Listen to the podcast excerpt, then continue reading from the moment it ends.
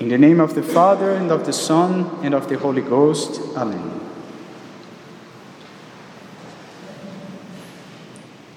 Again and again during this blessed time of Lent, the Church asks God to make our fast spiritually profitable to us. We ask that the exterior observances that we follow during Lent may have a positive impact in our souls. It reminds us of the reality of our human nature. Two elements put together body and soul. So it would be a mistake to think that religion is only about exterior practices, just like the Pharisees of the time of our Lord. You remember, they would go to the temple, they would recite many prayers, they would fast as well. In a word, they followed all the rules, exterior, but they didn't care about their interior. As our Lord said of them, they cleaned the exterior of the cup, while the interior was still dirty. They thought it was enough to accomplish the works prescribed by the law, even if they nourished in their hearts desires of greed, of lust, of hatred for their neighbor. This type of religion was condemned by the Lord. On the other hand, it would also be a mistake to think that religion is only interior, that it doesn't need any kind of exteriority. You have people who will say, I'm not religious, but I am spiritual.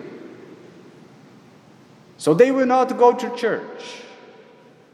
God is everywhere, right? They will not recite any prayers because they don't like formal prayers. They will not fast because isn't religion about the heart?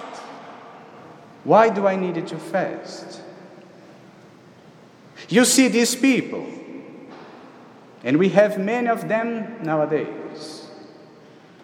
They go on the opposite side of the Pharisees, but they are also mistaken. As I said, we are body and soul. We have to do one thing without neglecting the other. We have to come to church, of course, but also pray at home and everywhere. We have to recite formal prayers, yes, but with our hearts attentive to what we say. We have to fast from food on days of penance without any doubt. But we cannot forget to fast from our vices as well. We have to do one thing without neglecting the other. But as fallen creatures, we all tend to miss the mark and to go on the extremes. So we should take a look at ourselves and see which correction we have to make in our perception of religion. Do I tend to be like a Pharisee, doing good works, but neglecting the engagement of my heart? Or I tend to be more like a spiritualist, neglecting the good works I have to do, like prayer and penance, under the pretext these things are not necessary. So we have to think and to correct the way we see religion.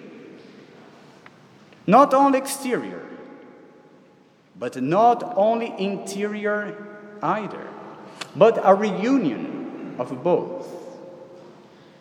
And it corresponds to our nature, body and soul. So, my brethren, let us keep this, this truth in mind. We have a body and a soul, and we need to serve God with both. Especially by the devoted prayer of the heart, and also the mortification of the body. Let us follow the example of the Lord Himself and of all the saints. Amen. In the name of the Father, and of the Son, and of the Holy Ghost. Amen.